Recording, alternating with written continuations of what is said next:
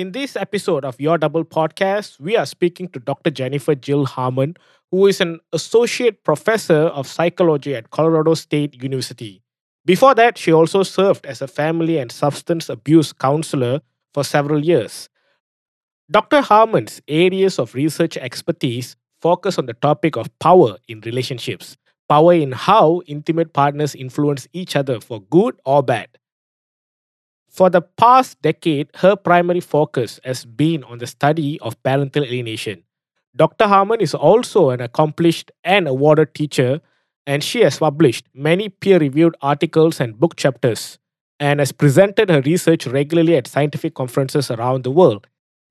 Books that she has co authored include The Science of Relationships and also Parents Acting Badly Dr. Harman is also a mother of two amazing boys and a stepmother in a blended family of seven. So, without further ado, let's get into the episode.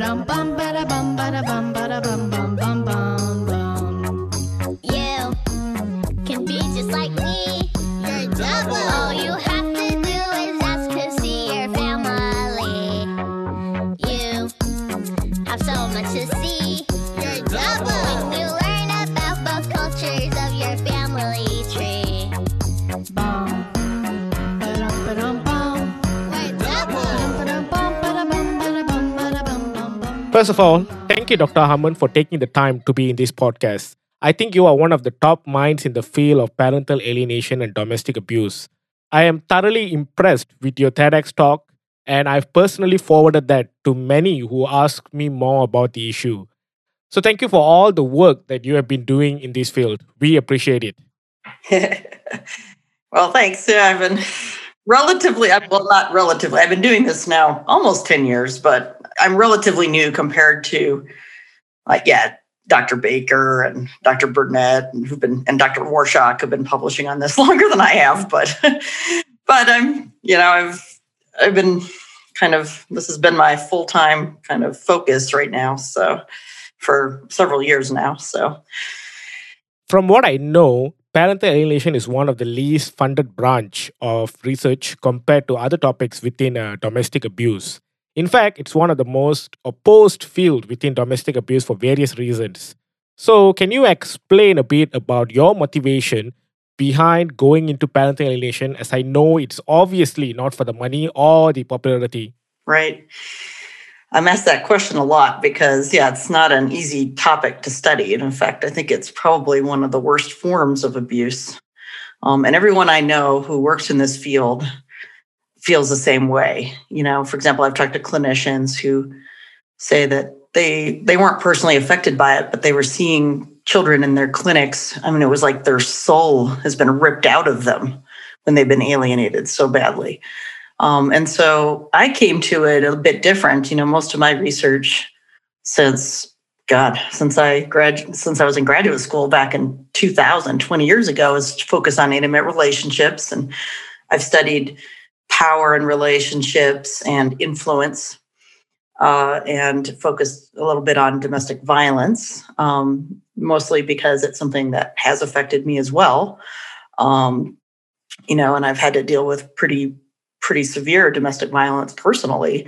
Um, and then I saw as I got older, you know, I, I still did a lot of research looking at intimate relationships and whatnot. And then people close to me, I, I saw them kind of experiencing issues with their children and their exes when they were getting divorced. And then, you know, I I also saw that with my my current husband. We when we started dating, I came to learn he'd been experiencing um, a lot of interference with his children.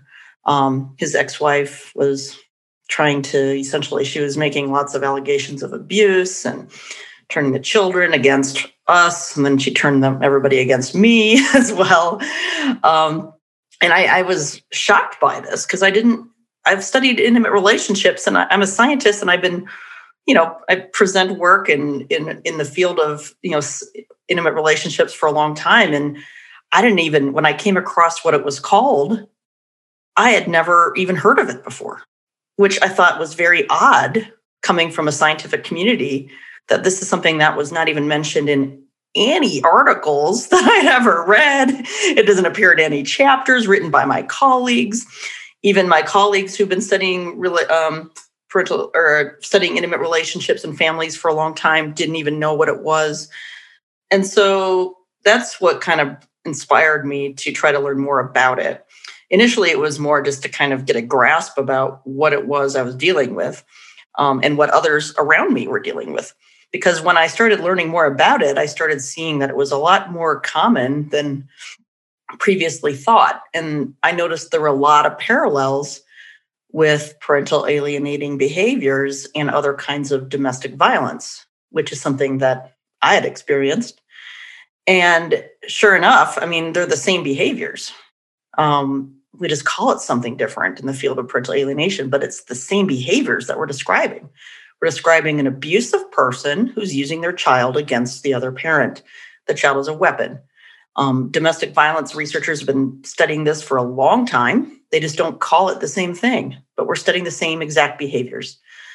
And so that that's where I was really inspired and I was really interested about why is there so much resistance to even acknowledging parental alienation? Why, you know, what what were the politics behind it?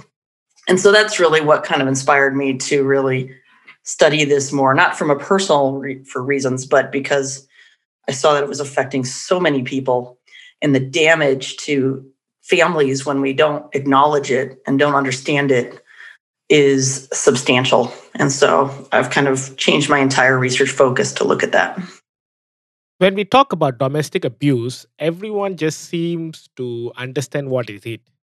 But if we speak about parental alienation, more often than not, people have never heard of that particular phrase. When we did the uh, work to translate our content to different languages, we realized that this phrase doesn't even exist in many languages. This shows us that there is a definite gap in knowledge when it comes to parental alienation. Do you know why this gap exists? Well, I mean, parental alienation is domestic abuse, it's family abuse. It's just sort of a new term when we're describing the impact of that abuse on children, right? It's been, even though parental alienating behaviors and the outcomes have been documented a long time, even in the, in the legal field as well as in the clinical field. It didn't even have a name until 1985, right? That, that's when it, a label was made for it, which was necessary in order to try to study it.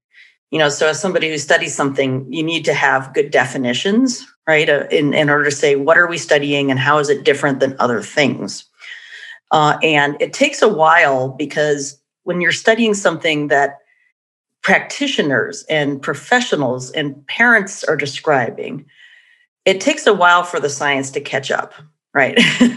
um, and that's that's not unique to parental alienation. That's that's the case in any scientific field.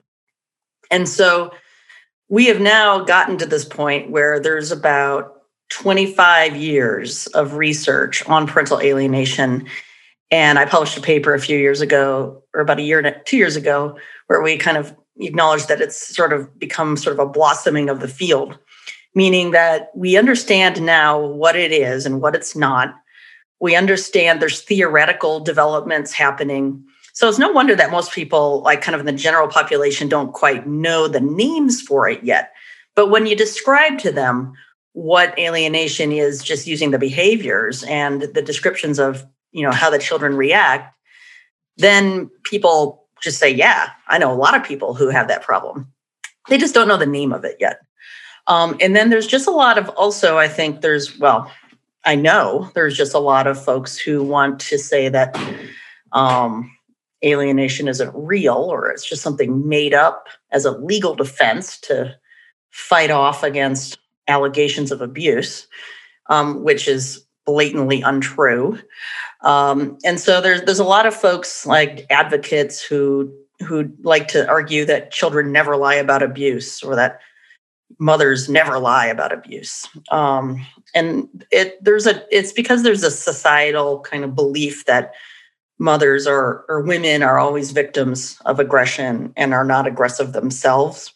There's also a belief that mothers know best and whenever mothers use aggression there must be a reason for it there must be a justified reason for it because women don't usually use aggression, even though the aggression research out there does not support that belief. The aggression research out there shows that women are just as abusive as men. They maybe don't do as much they don't do as much damage, but they do aggression differently. They're motivated to harm just like men are motivated for different reasons.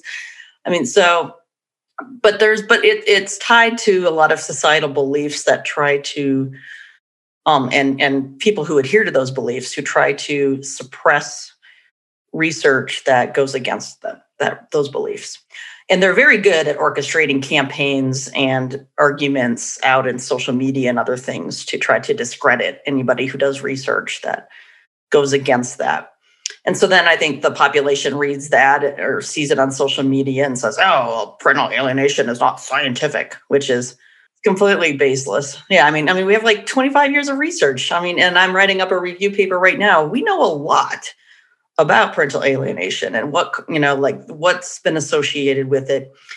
A lot of people say, well, how do you know what actually causes it? I mean, the only way you can show causation in science is by experimentation. And you can't experiment on kids. you can't say, well, we're going to put you with this family where you're going to be alienated and you with this family where you're not. You can't do that. Uh, but what we can do is look at families over time. And you can look at if you study this you know families and compare them to other families where alienation hasn't happened you start to see patterns. And those patterns over time when you see them in different countries and different studies at different labs and different researchers and they start to show the same pattern over and over again well then maybe it's not causation but it's pretty close it's, it's a very strong association, and we know a lot about that right now. Um, every and every year, I mean, I, I'm I'm up a paper right now where we surveyed the research literature, and 35% of the papers that have been published that have data have been published um, in, within the last four years. So the research on this is just exploding. Um, and not just in the US, it's exploding. I mean, you know, the most recent paper I looked at that was published the last day of the year last year was out of Romania. I mean, and so there's lots of great research that's coming out all over. And so I think eventually more people will know about it. Another massive issue that I encounter when I read about parental alienation, especially parental alienation syndrome or disorder, is that all of the research is considered just a junk science or pseudoscience they cite that there is no credible scientific evidence or the fact that it hasn't gained uh, any general acceptance from the scientific, medical, or legal fields as an indicator that it's not real. More often than not, I see a lot of feminists saying this. So, what are your opinions on this particular matter? Well, it's tied to beliefs that people have, and this isn't unique to parental alienation. This is something that we see in domestic violence research. This is something we see in research on shared parenting. This is, you know, and so parental alienation is just one of the other forms of um, or places where this is happening, where there's just beliefs that women are not proactive aggressors, right? And that they only respond to with aggression when it's justified, you know, meaning like if there's an abusive father, then mothers have a justified reason to protect the child from that parent. And true, while there's an you could have an abusive parent, and you should always protect children from abuse, no matter who the abuser is. Um, but then that wouldn't be a case of alienation. I mean, what, what that kind of gets lost in that argument is that parental alienation would never be diagnosed if there was actual abuse going on in that family. So, because parental alienation refers to when a child is rejecting a, a parent who's the healthy parent for reasons that are not justifiable or grossly exaggerated, um, which means that the person who's most like typically the cause is the other parent who's the abuser. Uh, and so there's, I think there's just a lot of misunderstandings about parental alienation, and the people who are trying to suppress the what we know about it either they you know i don't know you know i don't know what their motives are entirely but i can only guess um, but i think you know i've heard some of my colleagues say that they're just protecting other abusers you know they're protecting the parents who are alienators. The alienators are the ones who are the abusive parents. Regardless of whether you want to call them alienators or you want to call them batterers whether you want to call whatever name whatever name you want to give them. And I don't find gender differences in who the, those people are. And in fact, most of the research out there, they, they very rarely find gender differences unless you're looking at when it gets to like higher levels of court, like appellate levels and things. That's where you see the gender differences break out and you see more fathers who are victims. But it doesn't necessarily mean that fathers are more likely to be the victims of parental alienation. It just means that maybe they had more money to fight it in court Right. that's what that means because that's a sample issue. Whereas I, I do research on general populations and I don't find gender differences. So it's in that that that resembles and reflects other kinds of violence in society. You know, in the US, you know, that each year they do, you know, domestic violence surveys and we find that men and women are victims of domestic violence, meaning stalking, sex abuse, you know, physical battery to almost the same proportions every year. It's like five and a half percent. And that's for moms, you know, men and women. So this argument that, that it's just a gender thing. I mean, it's not to say that that doesn't exist. There sure are lots of cases where there, you know, women, you know, are victims of battery, but there's lots of cases where men are victimized too. Um, and there's not as many resources for men.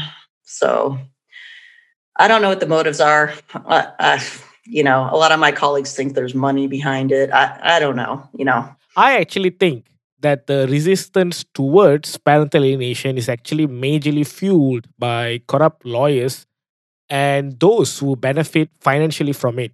For example, in Japan, the lawyers and the local city council gain a percentage of the alimony paid by the parent till the child is about 21 years old.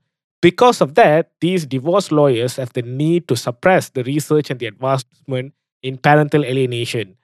So I do agree with your colleague here. Yeah, there's so many, there's so many, and yeah, each country's got its own, you know, even like countries like Germany, which I've always assumed be very progressive. They have a very similar, they have a very similar issue, you know, custody kind of automatically goes to the mother, you know. Um, yeah, I mean, and, and I was just elected president of the International Council on Shared Parenting. Um, we haven't put a press release out yet, but um, oh, congrats! Oh, thanks. Yeah, one of my goals um, as president is to expand membership because um, we had a conference in December, and the theme of the conference, interestingly enough, was um, the intersection of shared parenting and family violence. And we wanted to have a very frank discussion with many different perspectives. You know, we and we invited people of very different opinions to come and give talks because we wanted to try to find some common ground. You know, because I think we all share a, a goal of protecting children from abuse, no matter what the abuse is. We all want healthy families. Um, and so, how can we make that happen? How can we ensure that the children, even if they are abused, you know, it's it's not like the abusive parent is a the devil. I mean, you know, there's ways to have them still have a relationship and protect the child, right?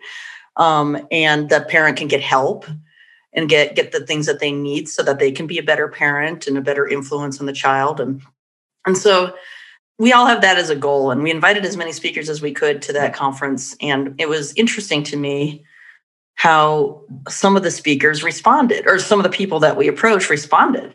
Um, some didn't respond at all um, and it wasn't even that we had released our keynote speaker list yet. I mean, we were trying to bring in a lot of different perspectives, but just the topic alone, they didn't even want to come to the table.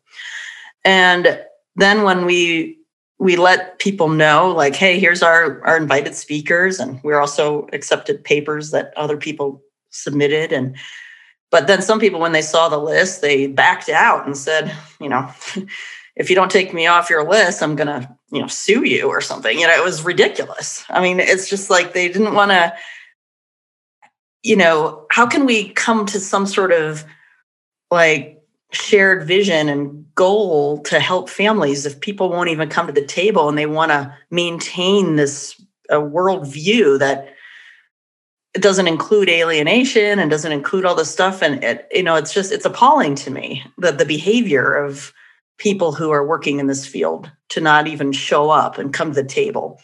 Um and so my goal was and we had but what was amazing is we had we had great speakers. We did end up getting some diverse opinions and i thought it was great. Um, i didn't always agree with the opinions but that's not the point right? The point is to understand okay this is this person's perspective. What what is what are everybody's concerns here and how can we work together um, and i feel like that was accomplished. We had over a thousand people attend the conference virtually. And many there were wow. many from countries like bangladesh and iran colombia um, some of the slavic countries um, brazil. It was amazing how many people we had from all over the world. And so my one of my goals as president is to reach out um, and promote um, membership and hopefully people will join us um, from those countries because i want to learn more about what are the unique challenges of trying to change policies about access to children and other things after divorce and um, and so that's that's one of the strategies i'm working on um, as president. So hopefully if any of your members want to join just please look into it. For sure. I will definitely include the links in the show notes so that our listeners can reach out to you if they are interested something else that you touched on just now is the fact that most women's support group are against any movement for parental alienation as they view it as something that undermines their domestic abuse situation. On top of that, many courts around the world automatically uh, defaults to the mom as the prime caretaker when it comes to divorces, regardless of uh, who's the abuser and who's the more stable one in the uh, relationship, and so on. What is your opinion on this? Right yeah, it's interesting, uh, you know, even when I reflect on kind of like, you know, now now that I, I do a lot of research on this topic and the people who've been trying to suppress and kind of ignore the research that we're doing on alienation and other things, it's you know, constantly accused of not being a feminist, even though I am. um, I'm accused of you know gender bashing and hating women and which i'm like what? You know like it is just it's, it's shocking to me how you know because i don't i don't think that you know I, I well I, I don't think there's any way of winning over the minds of people who are in just stark opposition um, but what we need to do is find the common ground of people who aren't on the radical ends of things. The you know people who are open-minded and you know, want to really kind of make evidence based practice, evidence based policies, um, not policies and laws and things based on legal opinions and other things that, you know, a lot of the people who believe that alienation isn't scientific or whatever all they do is cite each other and they in their research it's not even research in their papers that they publish they cite each other and they don't cite evidence. They ignore all the research. They don't cite anybody who does any research and they just cite other lawyers. Um, and it makes it appear like oh look there's all these publications that saying parental alienation isn't a thing or it's not real and it's it's it's it's um when you actually dig deeper and look at who people are citing in support of their arguments, it's actually just mind-boggling. It's, it's oh my gosh, it, it's it's it's scary because it makes me worried about scientific literacy and you know misuse of science and misuse of um, you know the social media to to mislead people. You know, so what yeah. you're saying reminds me of the uh, flat Earth supporters. They tend to do the same. They just quote each other, and then now we have a full group of people who believe that the world is flat. It's so funny you mentioned that because the paper that I just published um, in December, um, I co authored a paper with Dr. Demosthenes Lorandos where we tackled um, a paper that was published by Joan Meier and her colleagues. It wasn't, it was published in the law journal um, she had received some funding to try to look at um, custody decisions where there's allegations of abuse and parental alienation. And this report that she published has been used all over to change law because she's claiming that the, her results prove that alienation is a claim that dads are making who are abusive and they're getting custody of their kids. Yeah, that is super misleading. Honestly, it's just a plain lie. Yeah, that's that was that's her claim. And so so I looked at that and I was like cuz and you know, and you could look at her paper and go if you're not a scientist, you could look at it and go, "Huh, you know, like maybe she's right. That's really concerning." But as I looked at it, I mean, there were a lot of red flags in, in, terms of how the study was described and what they did. And so I approached Dr. Lorandos and I said, Hey, you know, I, have you read this? This is just, you know, I don't even, I mean, if, if it's true, this is horrible. You know, we got to do something about it. But you don't want to go and change laws on one study ever. You need to replicate. That's the basis of science, right? You need to replicate studies. You need to um, show that the effect is still there using different methods, different labs, you know, to try to minimize bias. Um, but when I was reading her paper, I mean, we, we identified 30 major methodological and statistical issues. Like, I don't even know the, the models that they used when they analyzed their data. There were a lot of issues, you know, in terms of the hypotheses, they weren't specified. Um, how they coded the articles wasn't available like for a year after the paper was published. Um, it, there were a lot of issues with it. And we emailed her and asked her for the materials, one of our members of our research team, and uh, she didn't give it to us. Um, and we have documented all the emails. So all of our, we ended up re- trying to rebuild our study based on what they reported, which wasn't a lot of information. Um, and then we we identified what they did. We identified the flaws. We we created a a new study that remedied the flaws, right? So that we could actually do a good test of the hypotheses. That and our hypotheses weren't their hypotheses because they didn't really have hypotheses. they just reported a bunch of findings. So we we just created hypotheses based on their findings. Uh, and we ran the study. We published it last in, in December. It was published, and um, we didn't find any support for any of the findings that they had. Um, and but since doing that, we've been facing so much backlash. I mean, just because we challenged, and it wasn't an ad hominem attack against her and her team. It was a critical look at what they did, which you do in science all the time. You have to have a thick yeah. skin to do science. You have to be able to, you know, defend why you make different decisions in your research. Um, we use all open science practices. So if you go onto Open Science Framework, you can see everything we did in that study. You can see that we pre registered our hypotheses ahead of time, meaning that we uploaded all our methods, our hypotheses, and we date stamped it you know embargoed it before we even did the study. That way you can't go back and change the hypothesis of the study based on the results meaning that uh, you are not working backwards. Yeah we're not changing it to fit our our results which we we question whether or not joan meier's team did that.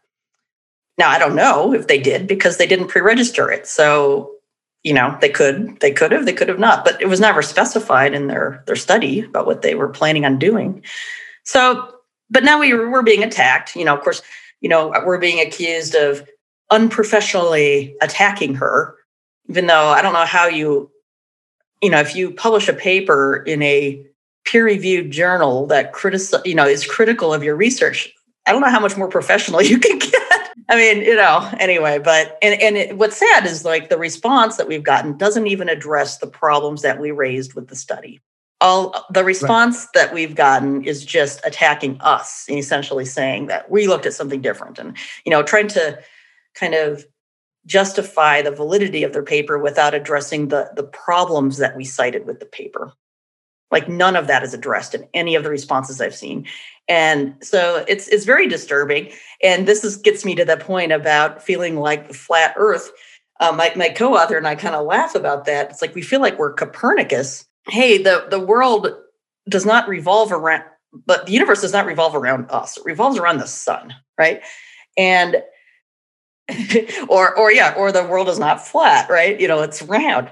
I mean, and so if you think about when when he was making those statements, you had a religious kind of group who had a set of beliefs that the world was a certain way. They hired people to investigate what's the truth you know like what you know like let's let's come up with our our own independent you know investigation into this even though they're hired by the religious organization to do that. And then they come out against copernicus right? And then galileo comes along and goes to jail you know yeah exactly. You know and, and that's uh, you know i hate to be you know equate myself to them because they're you know obviously but but it feels like that because it, it it feels like there's just this defense um, that that there's just like a lot of people who just do not want to see what what the evidence is showing. You know like they're just like blinders are on or something. I, I don't know. This reminds me of the oil and tobacco industry. Uh, some time back they paid the researchers and pr companies to make sure that the research is positive when it comes to their products. I believe they spent billions uh, doing this, and many researchers reported falsified study results because they were working backwards from the results that these tobacco companies wanted. My co-author is the same thing. Like he's calling, like I mean, he, he's calling it what it is, and that's that's cargo cult science. It's yeah, and and they they're the same people who who say, yeah, smoking's not bad for you and then when you know and they were hiring tobacco companies were hiring people to do their research right? To show it is it actually and then later scientists caught on and said no it actually is bad for you. But yeah that took decades right? Exactly. When it comes to things like smoking or even the environmental impact from burning oil and fuel it takes decades to prove a correlation as we have to wait for the cancer to develop. It's also super costly to run a research for decades as we need to continuously incentivize the participants to be involved in the study for years and years to come. I think this is the same for parental alienation as well, because we also need to wait for decades to find the long term effect of parental alienation on the children. Oh, yeah. Yeah. And there's like, you know, there's not funding for that right now. Um, you know, I wish, I wish there was funding, but I mean, you know, obviously Joan Meier and her team got funding. Um, but what's interesting is in their application to the National Institute of Justice, they say that parental alienation is a quote pseudoscientific theory with no supporting documentation or anything. And they accepted that at face value. So I think there's a real problem with even the funding agencies. And I don't know who has reviewed that grant, but it's pretty uh sad that they accepted that at face value without actually even understanding the literature. So, totally. In light of all these people who are trying to sideline the very existence of parental alienation and the effects of it on the children, how can we prove to someone that parental alienation is a real thing? How can we explain to others who have no idea about the issue to make sure that they get that it's a real issue? Well, I think what what what is useful to make it kind of clear to people is some like real life like pop like uh, famous examples of uh, to illustrate, I guess, how children who are abused in other ways don't reject their abuser the same way that you see alienated children reject the alienated parent. Amy Baker's publishing, or Dr. Amy Baker's published a few really key papers on this, where she, um, in one study, she looked at children who were in foster care who had experienced, you know, they're in foster care because they've experienced a lot of serious abuse from their birth parents, right? And these children don't express strong hatred towards those parents. They long for them and they minimize the abuse that they experienced. Um, she did another study where she surveyed um, child protection workers who were working with really severely abused children and asked them to rate from their caseload how what kinds of behaviors these parent these these children did towards their birth parents. And what she found is that the majority of the children that were severely abused engaged in behaviors that were designed to enhance the relationship with their abusers, not push them away and reject them. And other research, you know, or you could take personally or like real life examples where you have, um, like, if you've seen them, um, that show um, Finding Neverland or Leaving Neverland with uh, Michael Jackson. You know, think about those adults who were allegedly abused by him and how much they denied it until they had their own children and how much they defended him. They didn't see that it was abuse. Because when people are being abused, whether it's a victim of domestic violence or child abuse, nobody sees themselves as a victim. You know, even you know, even if it's you know, and I've been a victim of domestic violence, and it's hard to see when you're in a very violent or, or you know, emotionally, psychologically abusive relationship. It's hard to see it until you get some distance from it, and and that's the case here. You know, we we don't see. You know, it's just it's with alienated children, the amount of hatred and rejection they have for a parent doesn't match what we often see with children who are abused in other ways. And so that's where it seems very counterintuitive to people. But then when you start to explain, you know, that's so that's how I, I kind of start. Usually I say, if this child was really abused by this person, then they would feel very ambivalent towards them. Right. They right. would re- they would want to resist seeing them, but they would still long for them. You know, because even abusive people, they're not abusive 24 7, right? Usually. I mean, some I'm sure there's some that are, but but you know, usually even with domestic violence, there's, you know, times when people make up and they're going to do better, right? And everything's going to be great in the honeymoon phase. And then it goes horrible again. Um, and that's, you know, children are wanting just to be loved by their parents. And so, and kids blame themselves. You know, kids are very egocentric because that's just how they are developmentally. So they blame themselves. They blame themselves for the parents' separation and divorce. Um, no matter how great, no matter how much the parents tell them that it's not their fault, on some level, kids still feel like they're they're responsible for that. If a parent leaves, the kid feels like I must have done something to make that parent go, right? And when you have another parent that fuels that and and encourages those feelings and makes the child feel like they've been abandoned um, or doesn't correct those beliefs, that's where it becomes abusive and then the child starts to feel very um, alone and angry at the other parent for leaving right? And they blame themselves for it. Um, they think i'm not lovable because why would mom or dad leave right? Um, and so then that's when you start to see the seeds of alienation take place when the alienating parent kind of doesn't stop that and they encourage it. So so sometimes I think when you explain the process, then it's the counterintuitive piece of it about, you know, and, and, and then you start to understand from that child's perspective why they start to feel that way about the parent and why they start to hate them so badly. Then it starts to, I think, make sense to people. Yeah, what you're saying just reminding me of the uh, Stockholm syndrome, where the people who get kidnapped start to develop affection to the kidnapper. I think it's a pretty similar situation here. Yeah, a lot right. of yeah. In fact, yeah, Amy Baker, she's written about this. You know, it's like a cult, right? You know, there's very cultish type behaviors that parents use.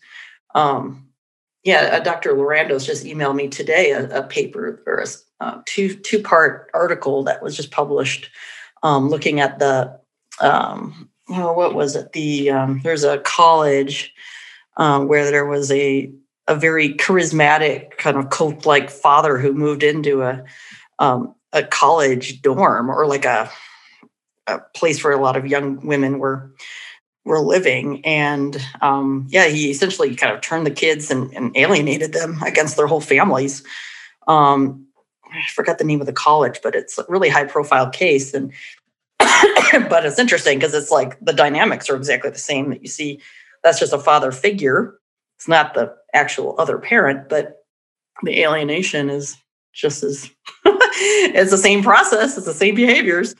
that turn the children against the other parents, you know. As someone who have researched this topic for more than a decade, I'm interested to know if there's something that shocked you when you realized or anything that you realized you were wrong about which you later learned through your research. Um well, yeah, I mean, usually, you know, what inspires my next research project is something I go, geez, that's weird, right? or like, why is that happening?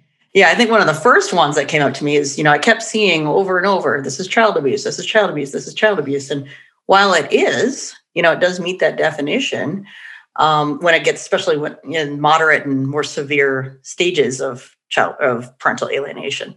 Um, it's, you know, I, I was at the same time, I was like, you know, there's so many other behaviors that don't even involve the child that affect the parent, right? You know, and sometimes the children aren't even aware of what's going on in the background. You know, all the aggression, like the stalking and, you know, stuff that I was seeing and other people were seeing. And I did some initial interviews with parents. I interviewed about 90 parents from around the world, and they were all describing the same experience. And so what shocked what, what really struck out to me is that's where I was like, this is domestic violence, you know, because it was what they were describing is what I lived through, you know, and you know, and I was like, as you know, not with my children, but but other relationship. And and I was like, this is and then the more I talked to, especially to fathers, they didn't want to see it that way because a lot of there's a lot of stigma about men being victims of domestic violence, and they don't want to admit it um, for a lot of reasons. And I remember one day I was I was in Iceland giving a talk with um, my colleague uh, Edward Kruk, uh, Dr. Dr. Kruk, and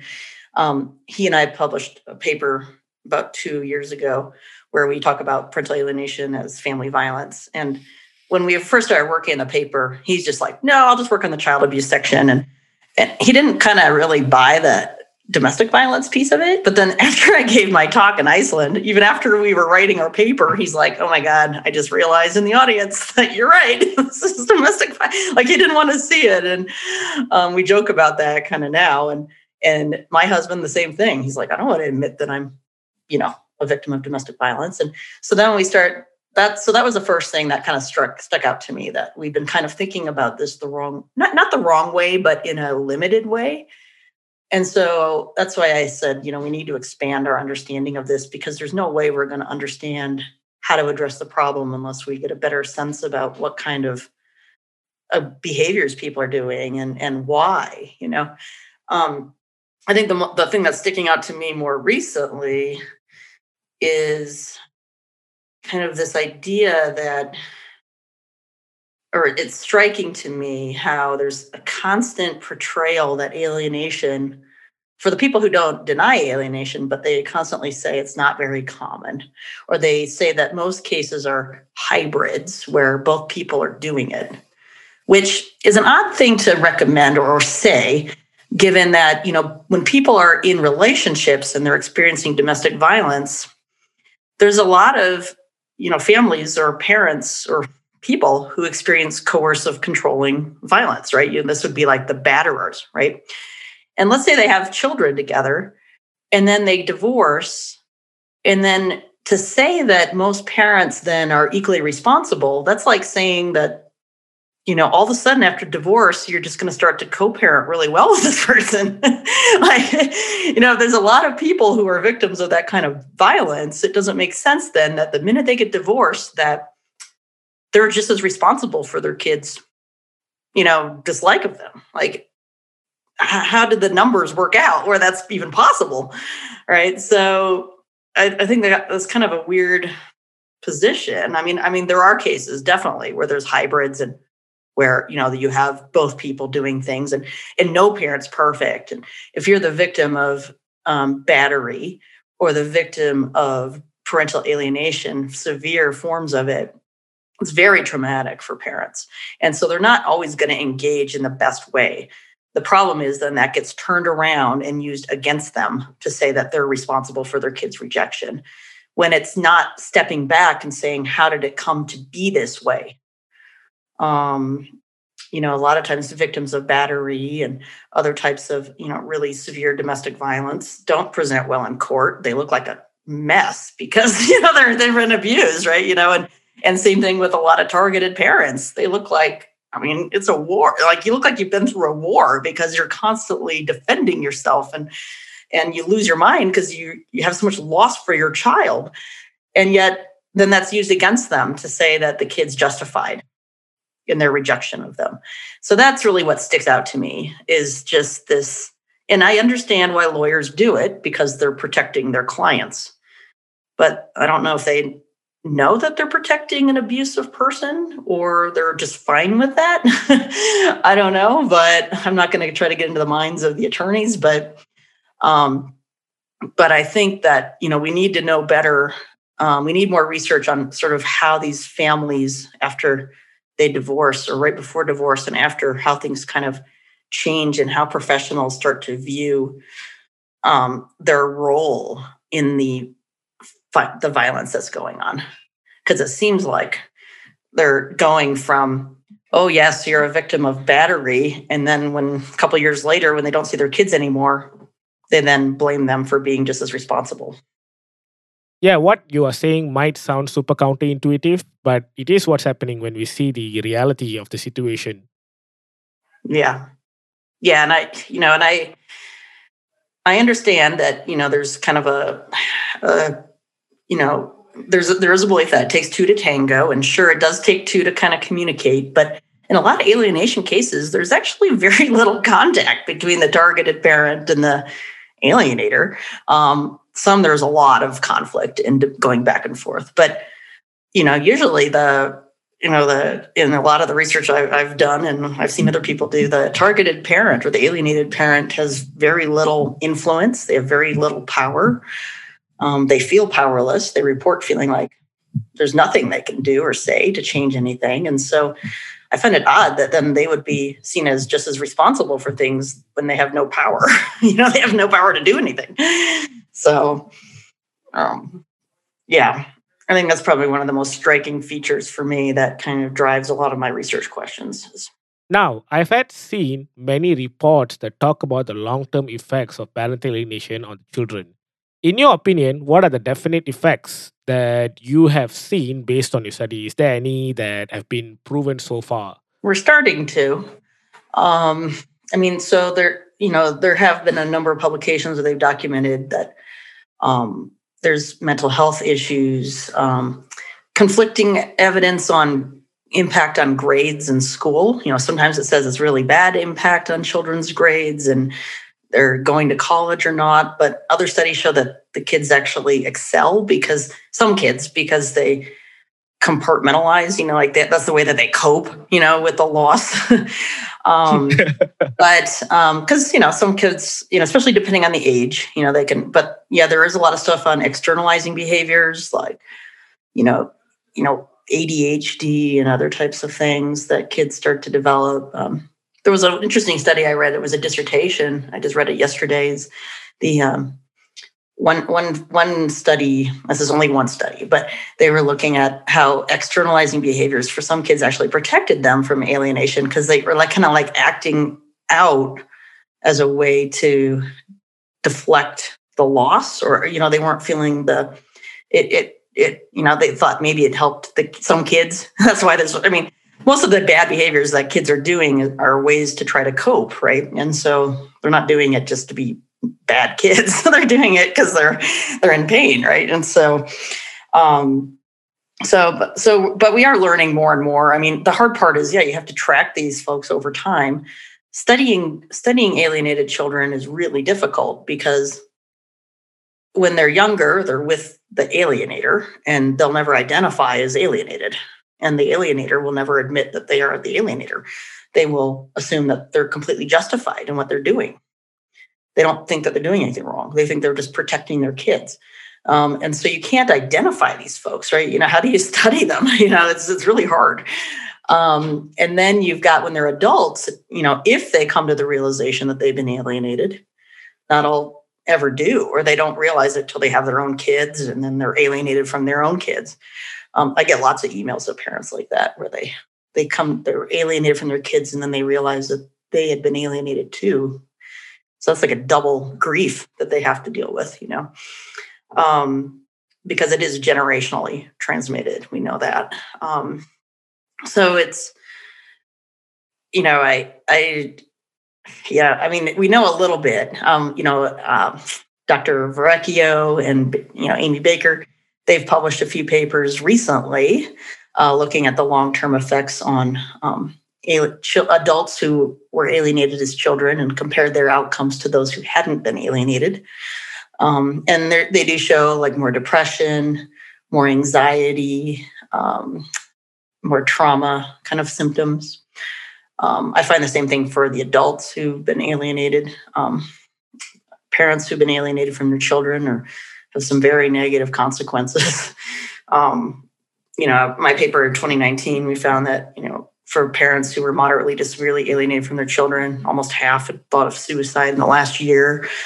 Um, uh, Mandy Matthewson's research team, they've published a few papers looking at, they found suicidality as well. And in fact, 23% of one of their sample had attempted suicide in the last couple months. So it's, it's very negative consequences for the parents who are grieving.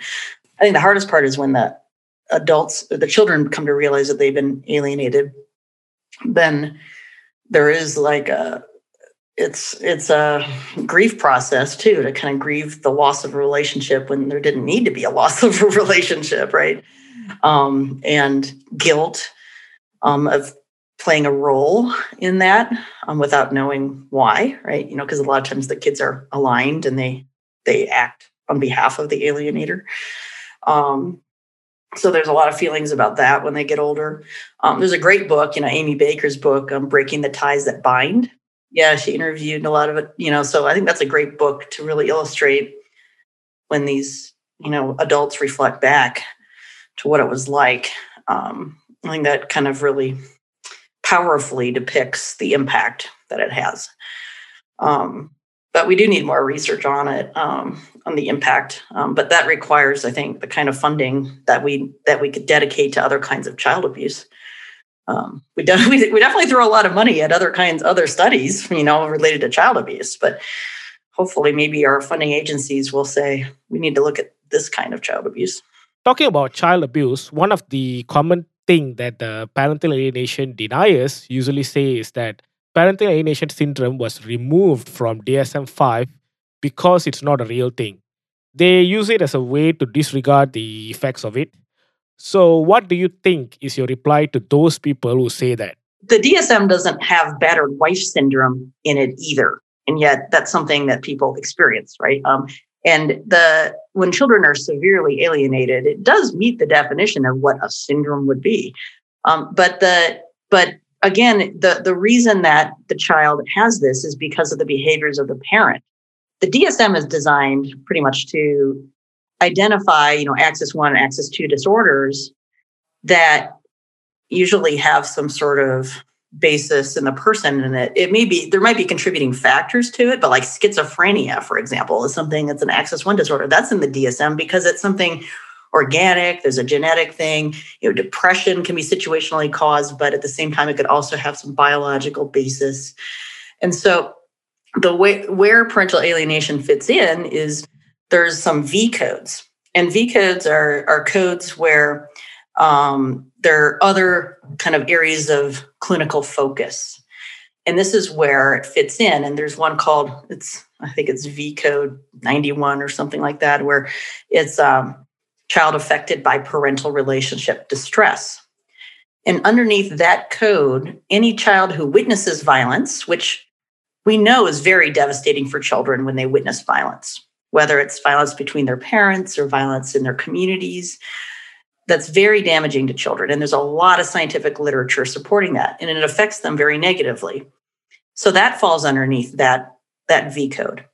Another one that falls underneath that V code is when they see parental kind of just conflict and fighting, not necessarily rising to the level of you know severe domestic violence but that conflict is very stressful for children especially you know when children are very young their brains are developing is very bad for children to be exposed to that. Um, and then Dr. Bill Bernet published um, a paper where they expand even more uh, on this child affected by parental relationship distress. And he co authored it with two of the authors of the DSM, uh, where they really detail other ways that family conflict and parental stress affects children, and that's loyalty conflicts and parental alienation. So, loyalty conflicts are different than parental alienation because it's where the child is trying to maintain a healthy relationship with both parents or a positive relationship with both parents. And the parents are trying to put the kid in the middle and pull them to their side, you know. So they're both engaging in bad behaviors and they're trying to use the kid as like a, you know, in between point, you know, like, and the kid just feels stuck. That's a very different dynamic than parental alienation, where the child aligns with one parent and then rejects the other one for reasons that are not legitimate. But in both of those cases, the child is embroiled in the conflict. And so it does fall under the DSM in that regard, but it's not meant to be something because it's the child's fault. And that's why it didn't get in there. And that's that was the, the product of the work group. Is they said it just doesn't fit because it's not something that's inherent in the child, but it's a it's a product of the parental conflict. So when people try to say, well, it didn't make it in there, so it's not valid, that's a complete mischaracterization of what happened. Uh, and so, so that is that. That's kind of my my position on that one, and that, that's something that you know. If you ever have Dr. Bernet on your show, he can explain that more because he was involved with that whole process. But that's what happened. Um, so it is considered child abuse. You know, it's considered, and that has its own V code as well. Um, it's child psychological abuse to make a child feel that a parent doesn't love them. You don't have to call it parental alienating behaviors. It's just the behavior itself, making a child feel like a parent doesn't love you and that they abandoned you and that they are awful. And for a child who hears that a parent is dangerous and unsafe when they're not, that's half of their identity. So that child is starts to hate themselves too. So that's child abuse. So you don't even have to call it parental alienation. Like the behaviors themselves meet those definitions of child abuse. Awesome. The next time someone mentions how parental alienation syndrome is not in DSM 5, I'm just going to ask them to listen to this episode. Now, how about the parents who claim that uh, once the child grows up, he or she will see that they were trying to protect the child? What is your reply to people who have that kind of uh, misconception? I would say, well, where's your evidence? I mean, uh, you know, I could tell you all the reasons why that's wrong using the evidence, but for somebody to continue to hold an opinion in the face of evidence and say what, what's your citation? You know who are you citing? Are you citing the people who are saying that and actually don't have their own citations either? You know people i see who say it's pseudoscientific are just citing other people who say it's pseudoscientific and they're not citing any actual research that says that it's you know like that shows you know how are they defining what science is? That's that's even you know crazier especially i find it interesting that a lot of lawyers give opinions on science when they're not scientists. I would never go give opinions on law. You know i wouldn't. I wouldn't go and try to pretend to be a lawyer at all. Um, yeah exactly you know because it does i mean to become a scientist you don't i mean you know and I, I run into this all the time even on social media they're like well you're if i say well i research this i research it too well, no, you research by looking up articles on Google or something like that. That's not the same as a scientist. You know, a scientist, you, you have to go through very rigorous long-term training like medicine, right? Where you learn to think like a scientist. You learn to think about how to entertain alternative hypotheses. You learn to understand how to use statistics to and other methods of inquiry to test your hypotheses and and rule out other explanations. You learn how to design your, your studies in a way that addresses limitations of all the different methods, right? Um, that's a long process. And I have grad students who they're really smart. They've already gone through, you know, all their undergrad and all the science courses that they took, and yet they still struggle with their master's degrees on getting that right, you know. And so, as a mentor for my students, you know, I spend so much time helping them plan their analyses, plan their hypotheses, think through the logic behind and all the assumptions that they have behind all the things that they test. And I do that with, you know, and then once they get their doctorate, it's assumed that they have reached the same level, even though it still takes many years to keep getting better at it, right? Um, but you know, for people who kind of you know just teach a research methods class or have published one paper in a non-scientific journal and want to give an opinion on the science, it's just it's it's it's very disappointing. I think to see that that's where that's kind of where the field is um, in this, at least in this area. And it's, um, I hope that changes. And I hope there's other scientists who kind of step in and want to collaborate and want to do this work.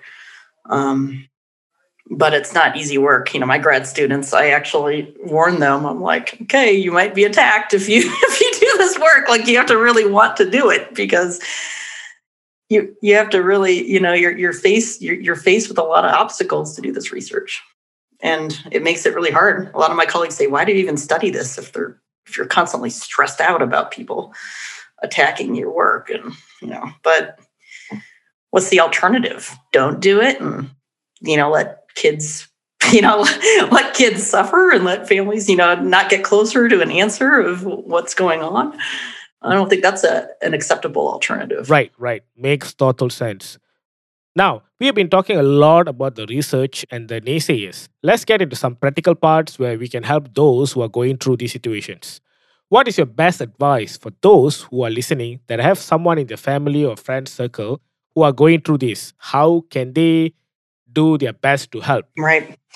Um, well, I think one important thing is when you see somebody going through this, don't try to jump into the blame game or tell them it's going to get better. it may not get better. Um, a lot of times, kids never snap out of it. They don't realize that they've been alienated and they don't reconcile. Um, we don't know what percentage of them do. I mean, some spontaneously figure it out, you know, and then they, when they get old enough, they they get away from it. But so I think if you're a good friend or you're seeing it, um, you know, don't assume that that person's responsible for what's going on entirely until you know more, right? Um, be a support because a lot of these parents who are dealing with this don't have any support because people don't believe them. They think that they must be doing something wrong to have their kids hate them so much. Um, I would offer, you know, one thing I think that was really useful for people I know that when they have their kids and the kids are, you know, really trying to come up with you know sometimes sometimes kids get involved in the campaign with the alienator to try to um, bust you know the parent you know and kind of you know catch them and make allegations of abuse that during their parenting time when nothing happened you know. Um, you know be available like for holidays or other things to come over and hang out with the family to be somebody who's willing to be a witness to say none of that happened right? Um, or to spend time with the family, to to be there around when the kids are there, to to to give that side of the story as an outside person. Um, that's how you can be kind of more actively involved. Um, and correct parents. If you have a friend who's engaging in some behaviors, call them out on it. You know, I've I've had to do that with some of my friends, saying no. and then you know they say, well, they should. Have, they have my my son has a right to know what their dad's doing. No, they don't and I explained to them very carefully why that's very damaging to the child to tell the truth to the kid. Well, no, it's, you know, or a lot of parents feel compelled to have to try to defend themselves and correct misperceptions of their child uh, that their child has. And that's so important not to do. It's important to say, it's too bad that you've heard that. I'm really sorry you heard that. There's more to the story, but it's not okay for you for me to tell you that right? You're not an adult, and this doesn't even involve you. Even if you were an adult, this is between your mom and I, or some, you know, or whatever, or your dad and I. Um, it's so hard for parents to do that because you want to you want your kid to see you for for you know like who you are you know and not not this devil you know that they've been portrayed to be so i think to be a friend to help you to help other parents who are going through this help them you know, kind of know that they're not alone, that they can vent to you after the kids go home from their visits and are horrible to them. And, um, you know, just to kind of be a witness and supportive of them, I think means the world to parents who are struggling with this. Um, speaking up and, you know, when you notice parents doing something wrong or help them come up with other ways to cope with the situation better, I think is uh, also really useful. How about the children who are going through this? How can we, as family members or friends, help them to see the bias in their thinking? Well, um, the hard thing with, with children who have been alienated, especially when it's severe, is that, you know, it's even if you present to them that, oh, look how great your mom or dad is, right? You know, and oh, what a good parent you have. You try to tell them that they're not going to hear it. You know, they, they, they think that there must be something wrong with you. This is where it comes to this, what they call the spread of animosity, where anybody who's associated with that parent, the child also hates because, you know, if that parent's so bad, then everybody who's associated with them must be bad too, right? That's this cognitive dissonance that the kid struggles with. And so now in milder, moderate levels, I think it could be very effective to be not correct things, never say anything bad about the alienating parent, right? Because the child will defend them, you know, reflexively. They they don't they don't see anything wrong with that parent. Um, and you got to realize that that kid has been the child has been influenced to feel like it's them against the world, right? You know, it's the alienator and then the child, and it's them against everybody else. And so you don't want to push that because if you push it or get the child to to kind of you know give you their reasons for things they're just going to get defensive. So you don't want to do that. In fact most clinicians i know who when they come across a child who's been alienated and they start asking them questions and they start to sense that immediate like there's like an immediate visceral pushback when they have to explain why they don't want to see a parent then they stop because the, you can't keep pushing them because they're just going to take an even stronger position. You know like they just they double down uh, and so you're not going to get anywhere that way. And so, but I think pointing out, you know, in mild and moderate cases, you know, just pointing out good things that not over the top where the kid gets suspicious, but like where you're like, oh, what a nice thing your dad did, or, you know, like, oh, that's awesome your mom did that, or, you know, like point out good things. Um, re- remind them, of, oh God, remember when we did this together? Or remember when your dad took you there? Or we all did this, you know, especially if you're a family friend, you know, you could say, oh, remember when we all went camping and try to just kind of refresh positive memories, you know, keep those at the front of the mind of the child. That'll help them um, counteract and buffer the negativity that they're getting um, and kind of prevent them from kind of going down this trail of saying nothing ever good happened, right, with this parent. But um, you know so i think i think doing those kinds of things will help you know um you know just kind of you know trying to remind them that hey look you know and, and showing that the parent does have friends right you know like the other parent might say they have no friends or nobody likes them nobody believes them but i think it does it symbolically it does mean a lot i think when kids see that yeah you do have the same set of family friends and they all accept them even when they kids act like jerks. They're not, they're, you know, which they do sometimes when they're being, you know, and they've been alienated because it's hard for them to reconcile, right? The struggles that the kids feel when they're that transition, when they have to go over there and spend time and see that dad or mom is not the horrible person. Um, and have other people confirm that, but it goes against everything else that they're feeling. You know, it's a really tough position for the kid to be in. So it's just having tolerance and understanding of that and not feel like you have to constantly correct it because you're just going to get defensiveness.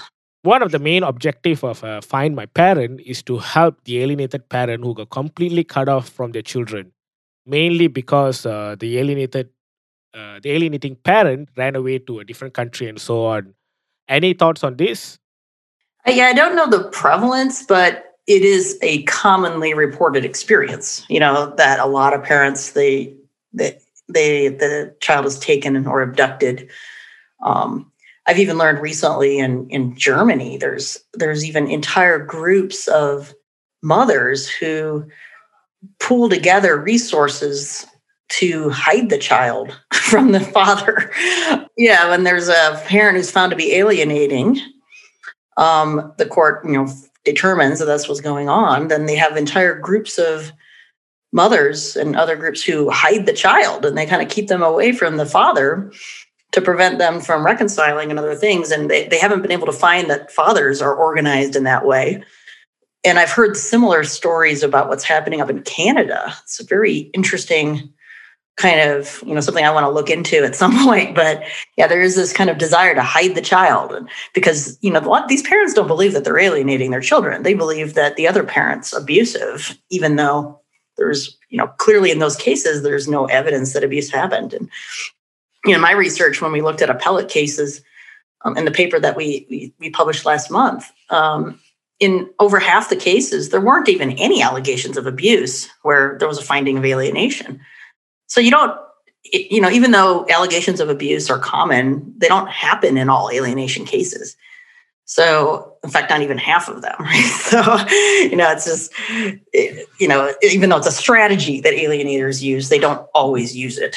Um, and so, um, but yeah, there's entire, you know, groups I think of, you know, I've heard documented of people taking kids, leaving the country.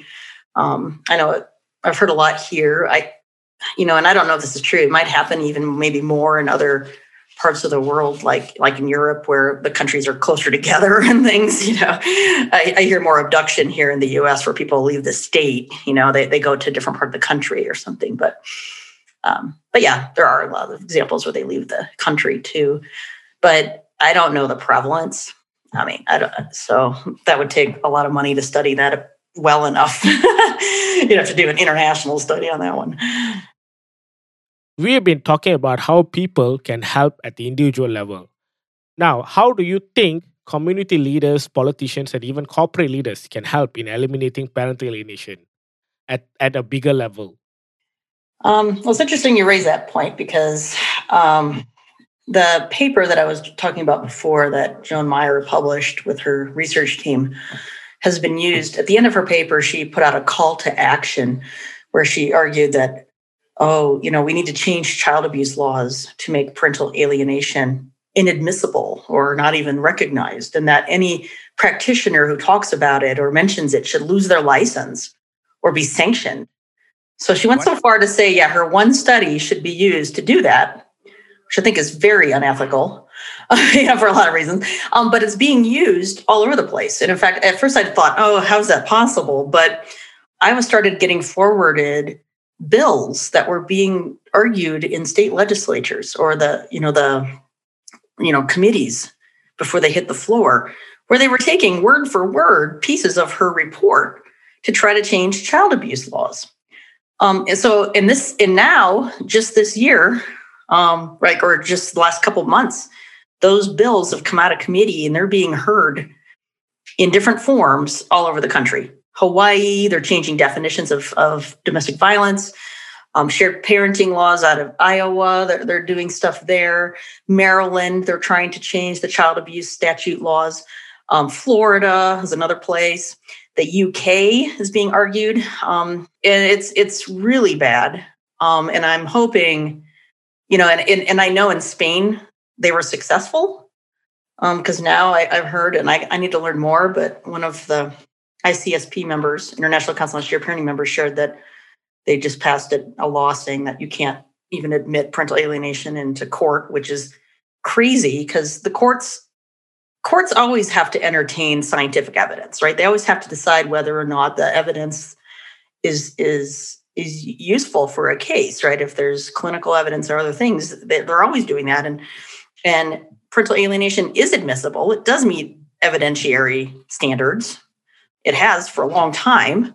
Um, and so a lot of these groups have decided that because it has, and the courts understand it or are starting to understand it and get a grasp of it, they thought they'd change the laws instead. So then that way it can't even get into court. So that's that's their strategy. And so, but this has been a long campaign. Very, I think it's very well orchestrated using Joan Meier's research and others who not even their research, but their legal opinions. and so, you know, you know, how do we come together to deal with that and educate and, and get the right information out when it's constantly suppressed? Like, oh, it's pseudoscientific. Well, even they say that and they don't provide any support for it, but nobody questions it, right? And, and you know, it's just it's it's shocking to me. So I actually emailed a few um, weeks ago a couple of leaders. Um, so, for example, um, the National Parents Organization, the Parental Alienation Study Group, um, and a whole bunch of other folks who are kind of leaders in different areas of shared parenting and parental alienation. And, and I said, look, we have a real problem because our science and stuff that we know is not getting communicated to the leaders who are handling this. Um, how do we do that? You know, how do we boil it down? Because I mean, I'm a scientist. I'm not an advocate. I'm not a campaigner, right? I'm not. I'm not a lobbyist. Um, and there's other people who are much better at doing that. But at the same time, the people who do that don't understand the science to be able to to you know boil it down. So we've worked on a few. We, we finished three pages. Like so, we we created these like one page um, kind of documents that that I have all the citations of the research, but we boil it down to like the key points that people can give to their legislators. So one of them is just called parental alienation is real. and then we document kind of all the points about what is it? You know, it's real. What do we know about it? It's scientific. Another one is on parental alienation is family violence, um, where we talk about how is family violence and why, and the scientific evidence that supports all of that. And then the last one that we finished recently was on myths and truths about parental alienation, where we say what the people out there are arguing, like parental alienation was created by a pedophile, right? Even then, you know, God, it's not like he's the only person who's ever studied this. You know, I mean, like there's 35 years of research. Like, you know, it's just the ad hominem attacks that are made all the time. It's just to to get people to not listen. You know, it's so we created these one pagers. We're about to we're working on another one right now on shared parenting to address kind of the big roadblocks that keep coming up. And then, but it's just to educate in a very simple way to legislators with sound bites and things. And then what's really interesting is those the three that we've made so far. Um, other groups now have taken them and started creating bigger social media campaigns using that material, right? So before they didn't have that, right? Before they didn't have the research, you know, because a lot of the research is really unattainable for people because you have to pay to get it, you know, like it's in journals that you can't access unless you're somebody like me at a university. So a group of us are doing that. We're trying to kind of boil down what are the key points that what, what do we know? I mean, we're not overstating what we know either, because as a scientist, I don't believe that we should ever do that. Um, but what do we know? And, and here's the facts, you know, and here's the reference. You can go and look, you know, you can go read this yourself if you want. um, and so we're working on that. I'm trying to now organize, um, as president of the ICSP now, I want to have like a summit where we're going to pull together a bunch of people who are leaders in other groups and try to find ways that we can kind of, you know, start to really promote the science in this area, the evidence based practices in this area, and be able to defend against the kinds of ad hominem attacks that we're dealing with, um, and better educate um, providers and legislators and stuff. So we're working on it, but I think we need to. I think we need lobbyists and we need campaigners to get involved because you know, I think we have a lot of people who are motivated to help, but there is urgency. I think a lot of people see the need for there to be stuff like that, but I'm hoping maybe you and your listeners will say this is an urgent time to do something because if we don't, then laws are soon going to make it really hard for any protection to be available for families who are dealing with parental alienation. You won't be able to even talk about it in court. I mean, it's it's unbelievable that that's they're trying to build a wall around the court so that you can't even talk, about a, a, a, documented form of family violence. it's just, yeah, you know, we really need support. I think at the minimum, we need to pay someone to help manage the campaign. hire a campaigner who can do this at a, at a global level, not just you know at the U.S., but somebody who can kind of manage this. Um, you know the studies that you mentioned and the cheat sheet that you created. Where can people find it? Parental Alienation Study Group, um, pasg.info. If you go to www.pasg.info, um, we have them posted there.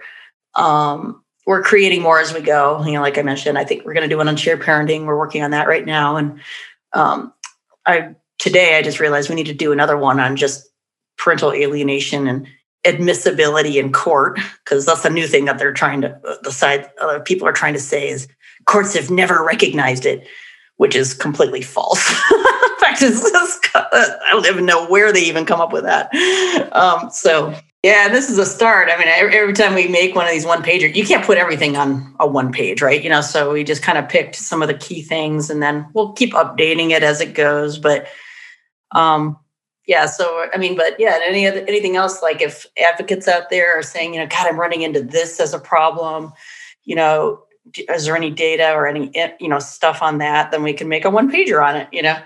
Um, and you know just you know it's i think we're going to do another one on severity of alienation and but severity is it's important to help educate people about but at the same time it's um not something that's as relevant to advocacy efforts, right? You know, it's more the the efforts of trying to say, look, this is a real thing. You know, this isn't pseudoscientific and all that. But it'd be good to have more information sheets on different parts of what it is and all that too. Um, I want to do another one on uh, domestic violence um, and the parallels showing um, because I do. There are a lot of folks who do study domestic violence and and recognize parental alienation. And um, they're unfortunately attacked for even recognizing alienation. And so I want to kind of work with them on trying to build some alliances and bridges and trying to educate people about you know what this is you know and um, you know and, and reach you know communities where they just don't know any different and they're just being kind of told one thing without any evidence to support that opinion. So yeah, recently I even read a report from an organization from UK that is trying to make sure that the parental alienation is included in the child abuse bill in UK. I'm sure you have heard about that report as well. Yeah, yeah, I know in the UK right now they're trying to, um, Baroness Meyer is trying to change and add parental alienation to the child abuse statutes. Um, she's arguing her case on March 8th um, and uh, it's getting a lot of resistance, a lot of misinformation, and a lot of, you know, people going back to the same old arguments like, oh, this is just something that a pedophile made up. And, you know, just, and moms are losing custody to abusive fathers. And there's, there's not evidence of that um, in my, you know, in when they're alienated, you know, courts are in, in our study, we found that, you know, you can't just go in and claim you're alienated and get your kids.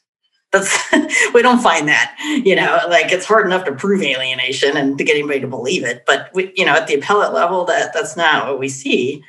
Um, you do see though that when in a lot of when we compare cases where a custody evaluator or the court determined alienation had been going on, that those parents were more likely to lose parenting time or lose custody because they recognized that it was abusive and they weren't handing kids over to people who were active abusers. they weren't doing that, um, you know, despite what what was said, you know. And so, um, you know, the data. I mean, while it sure, I'm sure there's people who claim that they've been alienated when they haven't been. There's there's lots of them, but some of it's because people just don't understand what alienation is, and they don't understand. They just think that if they can't talk to their kids because the other parent was unavailable for a couple days, that doesn't mean that you're being alienated.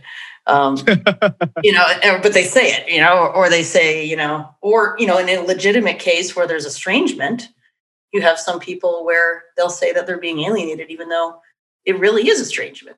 But that's just misuse of the term. And it doesn't mean that alienation isn't real because somebody's misusing it. That's like, you know, somebody claiming that they've been a victim of domestic violence when they haven't been you're not going to go and say, oh, there's no such thing as domestic violence. It's completely illogical, right? So, yeah, the domestic violence piece, you know, I think is important to clarify too that people do misuse that and they do misuse parental alienation.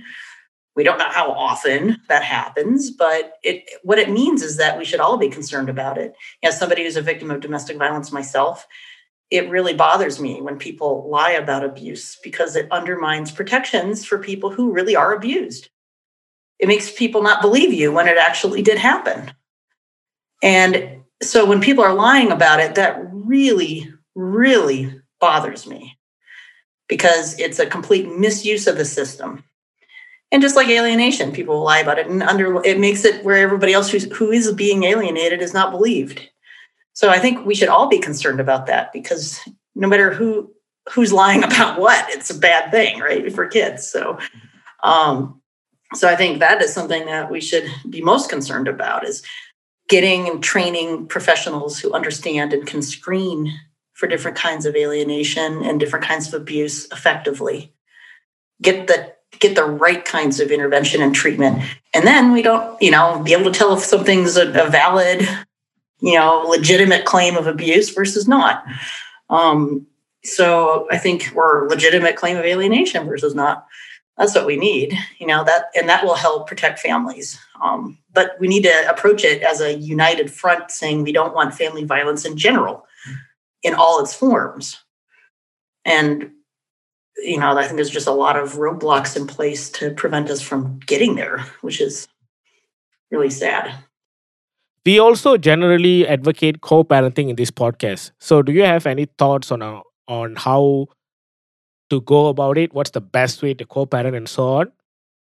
Yeah, um, I think. Well, in, in the context of parental alienation, um, it it really depends on how severe it is, right, and how severe the behaviors are of the other parent. Um, like in mild cases where the parent maybe is inadvertently um, alienating the child, you know, like making the child feel guilty or sad whenever they express any favoritism or, you know, like for the other parent, but it's not severe undermining of the relationship. You can maybe co-parent. Um, but with the with the alienators who are a lot more active, I mean, you got to realize that it, it's coercively controlling abuse and when you have a coercively controlling, abusive person, like a batterer, we know from the domestic violence literature that you would not recommend mediation. You would not recommend co parenting because that they're using the child and they're using the, that excuse to communicate as a way to abuse and to continue controlling. And so it's not recommended in those cases. And so when you have, and, and time and again in the research, the, the literature that we, we've seen with alienation cases, it's not effective to do mediation with these cases. It's not effective to co parent when it's like moderate to severe because the other parent is using that relationship to get more and more control because that's what's motivating them is control and power right and so any chance that they have to try to get more of it is you know, they love that, right? And they love any engagement to continue the conflict. And, um, and so, what the, the number one thing is to protect the child from that conflict. Anytime there's abuse, you got to prevent the conflict, shelter that kid from it. And so, parallel parenting plans are what's recommended in those situations. Parallel parenting, I've never heard of that particular word. What does it mean and how to go about it? You both parent separately, right? The kid goes back and forth, but you don't allow like you, you prevent like you, you separate out decision making. So that way one parent will be in charge of you know medical another one will be in charge of education for example.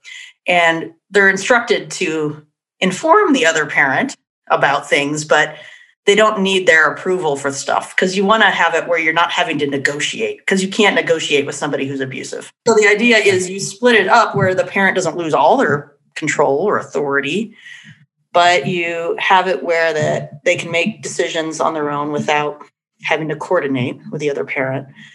You should still communicate, but then you usually would have um, communication mediated, you know, through some like electronic, you know, or have another person mediate the communication to cut down the conflict and the attacks, you know.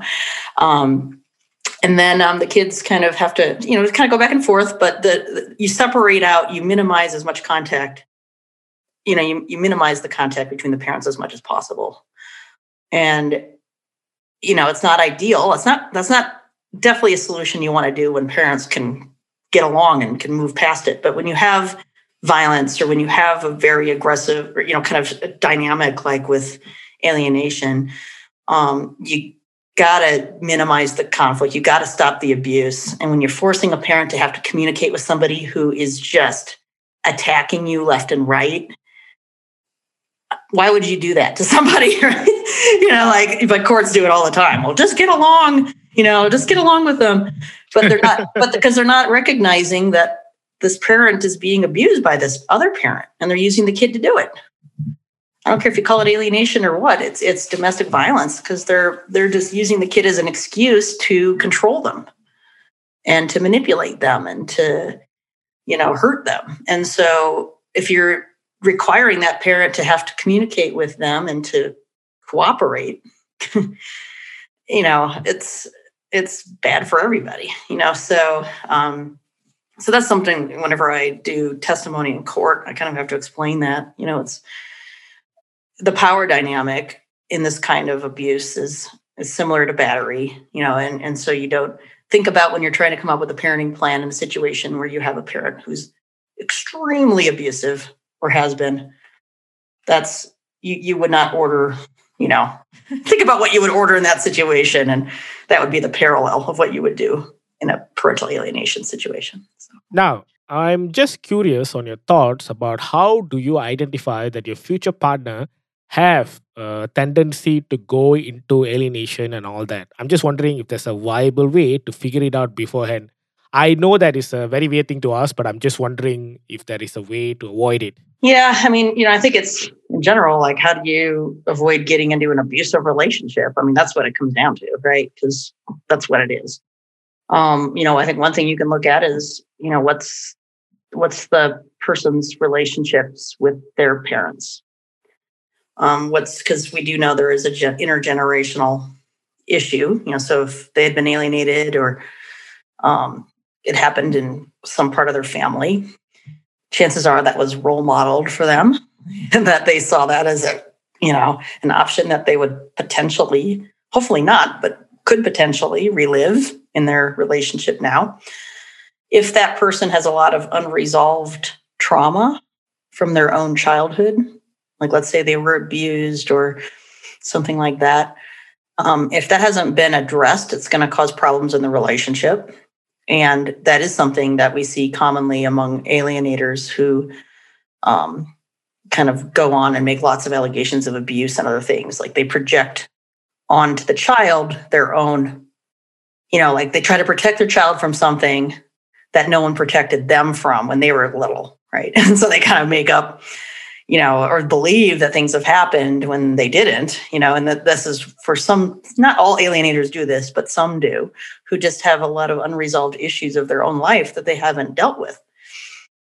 And so I think when you're deciding to marry somebody or get into a relationship with someone, if that stuff hasn't happened yet, you may want to wait, you know, or you may want to, you know, say, let's uh let's work on this and see, you know, and just make sure that that won't get replayed because you you don't even know if it would until you have kids, right? And then it might trigger lots of old memories, and feelings, and concerns that the person hasn't dealt with.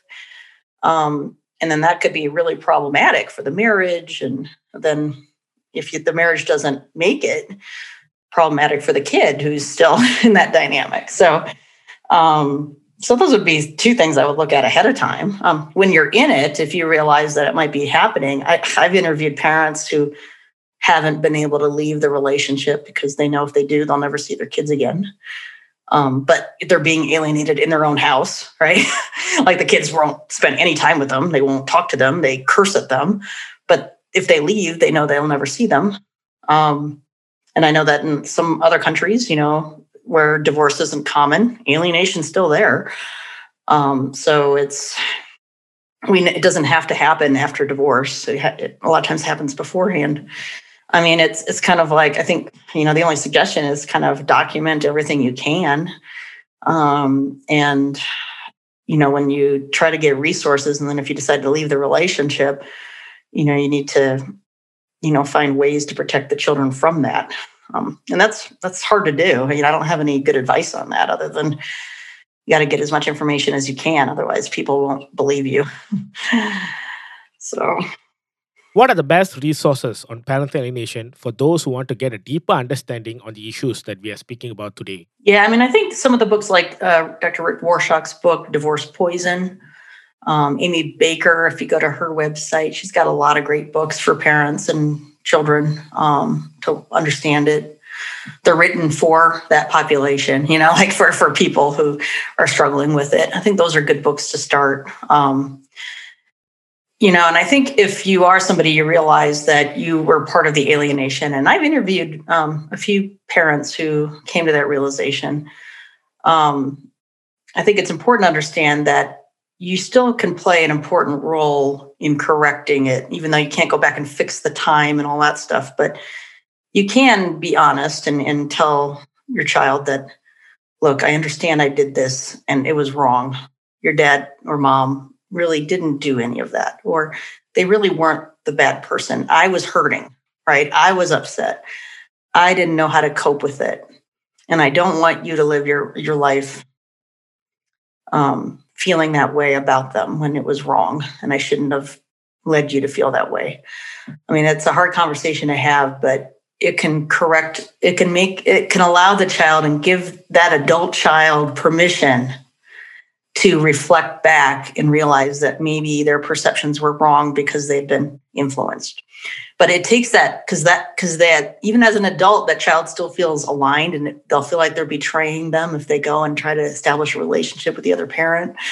I have I even have friends who they realized they had been alienated and they went to go visit the parent that left. You know, they left the country because they just couldn't handle it anymore. And the they felt really guilty about doing that because they felt like they were still betraying the the parent that you know even as an adult they have freedom to go and do that but they felt a betrayal. So i think if you're a parent who comes to realize that you played a role in that you know to have that conversation because then your your child doesn't feel that guilt anymore that like that sense of betrayal that they might feel when they just want to love both of their parents you know? So it's never too late to do that as a parent. So i think that's really important to do Thank you so much for all the information and clarification and advice that you've been giving throughout this particular podcast episode.